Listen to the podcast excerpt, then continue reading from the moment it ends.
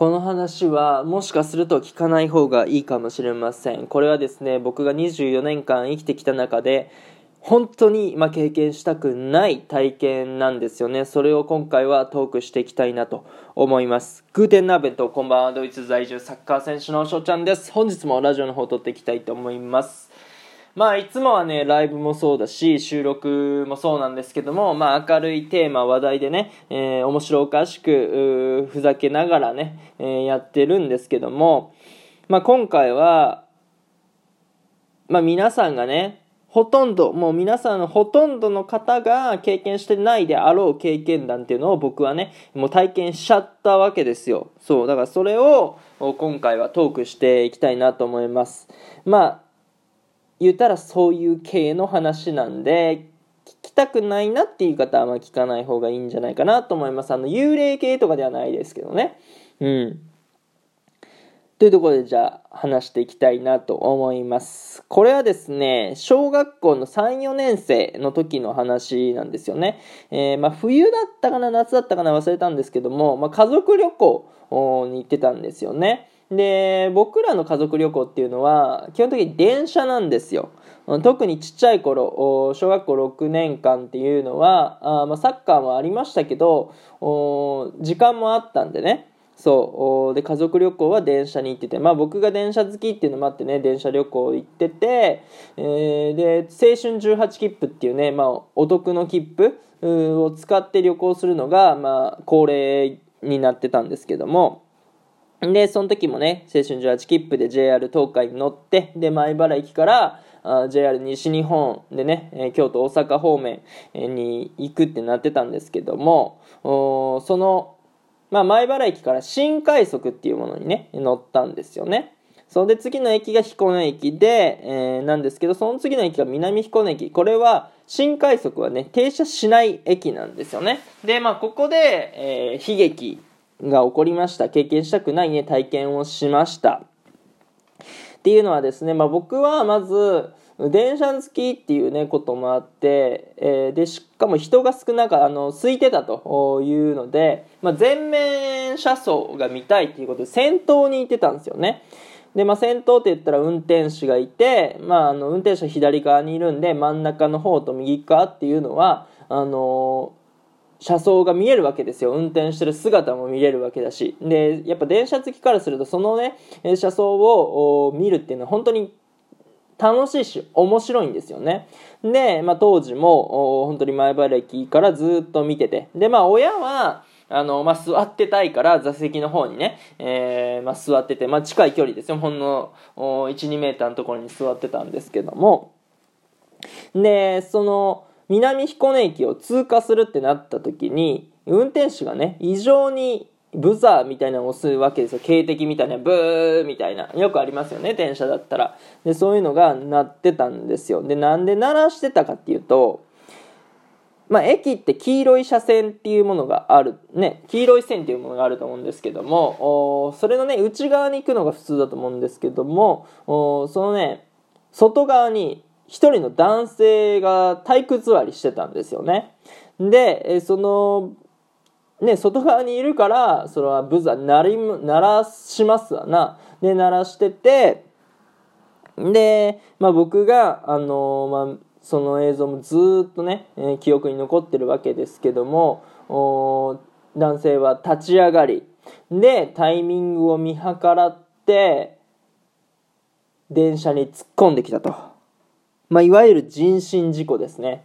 うん。で、まあ男性は多分即死だったと思うんですけども、ガーってね、もう鈍い音も立てながら電車はまあ急停止したというところで、まあ僕はもう本当に覚えてて、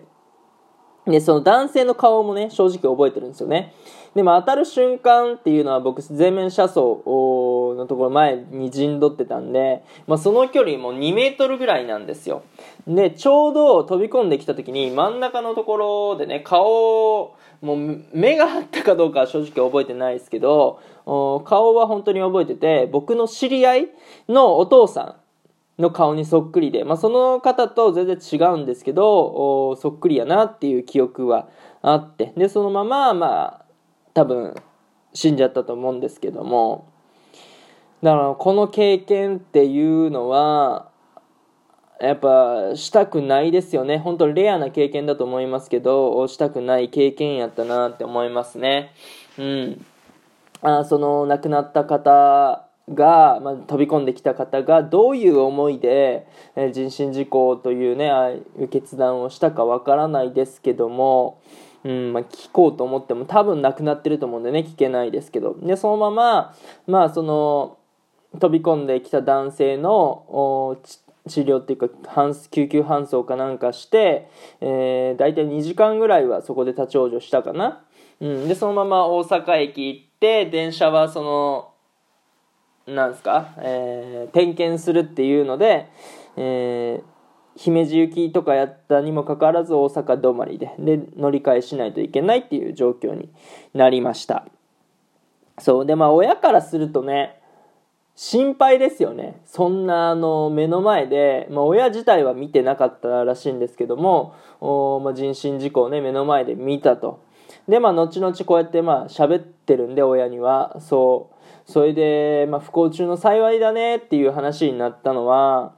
まあ、そのね、えー、まあ、きつい映像を、まあ、見たにもかかわらず、生でね、うん、トラウマになってないんですよね。一応、電車に乗るのが嫌だとか、電車が嫌いになってるとか、あそういうのがね、まあ、ないだけ良かったかなと思います。なんかそういうね、衝撃的なことが起こると、なんか障害とか起こりそうじゃないですか。あまあ、運転手は本当にかわいそうですけどね。これからの運転手としてね、まあ、仕事していくんだろうででそこでそういう事件を経験すると、まあ、きついと思うし僕はあの就活で鉄道会社にも行ったことがあるんですけどそれで質問したことがあってそういう経験ってありますかって言ったらないって言うんでやっぱりそういうね鉄道会社に勤めてる人でも基本的にはやっぱ人身事故っていう経験はしないわけじゃないですか。だそれを、まあ、僕はしちゃったわけですよね。えー、っていうので親は心配してたわけですけども、まあ、幸いね、えー、不幸中の幸いということで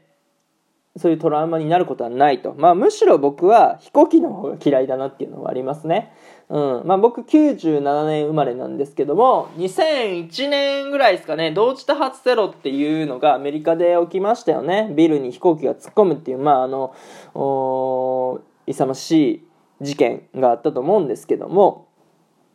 まあ、あの映像の方が僕はインパクトというか嫌だっていう感情があってだから飛行機乗る方が僕嫌ですね。嫌いですね。やっぱ飛行機はああいう大きい事故を起こすと大体なくなっちゃうじゃないですか。死んじゃうんで、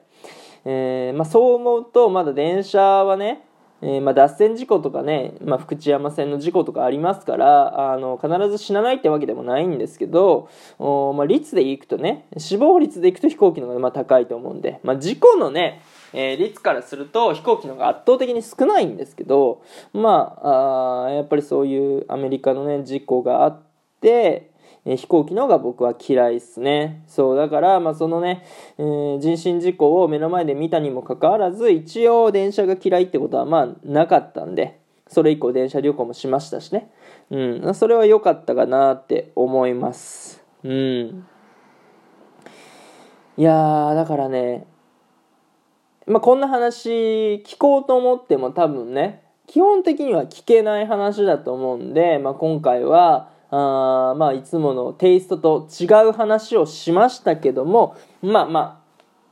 誰かのねためになるんではないかなということで、えー、今日は話させていただきました。今日の話がですねいいなって思ったらフォローリアクションギフトの方よろしくお願いします。お便りの方でご質問ご感想とお待ちしておりますのでどしどしご応募ください。